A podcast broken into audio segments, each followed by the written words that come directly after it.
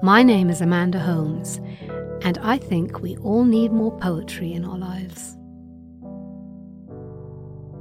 Grace Cavalieri is Maryland's poet laureate and a national treasure, and she's the author of this week's poem, Three O'Clock, 1942.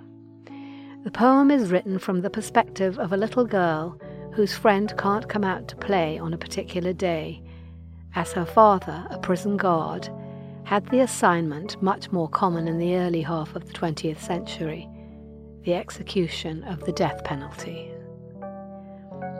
The theme of the poem, as we will see at its end, is freedom. 3 o'clock, 1942, by Grace Cavalieri. Elaine's father was a guard at the Trenton State Penitentiary.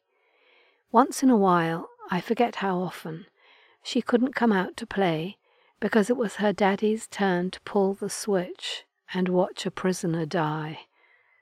He'd stay inside feeling sick, but why the family had to close the shades, I don't know, or why, even if we knocked politely, her mother sent us away saying, Elaine can't come out today.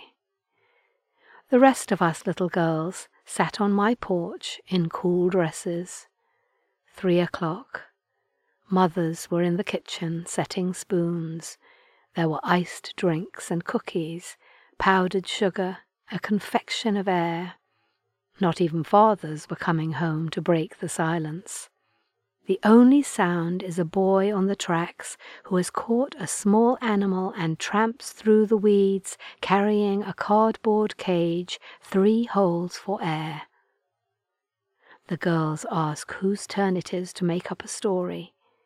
We visit bright imagined countries and in this way travel beyond swinging chairs, white railings, a summer porch.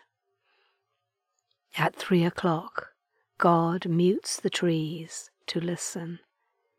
The only sound is a thrashing, the biting and scratching as the boy falls, the rustling and scrambling of a small animal breaking free.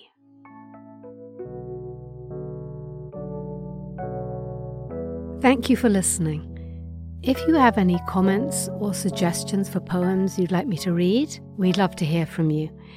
You can send us an email at podcast at theamericanscholar.org or comment on our website, theamericanscholar.org.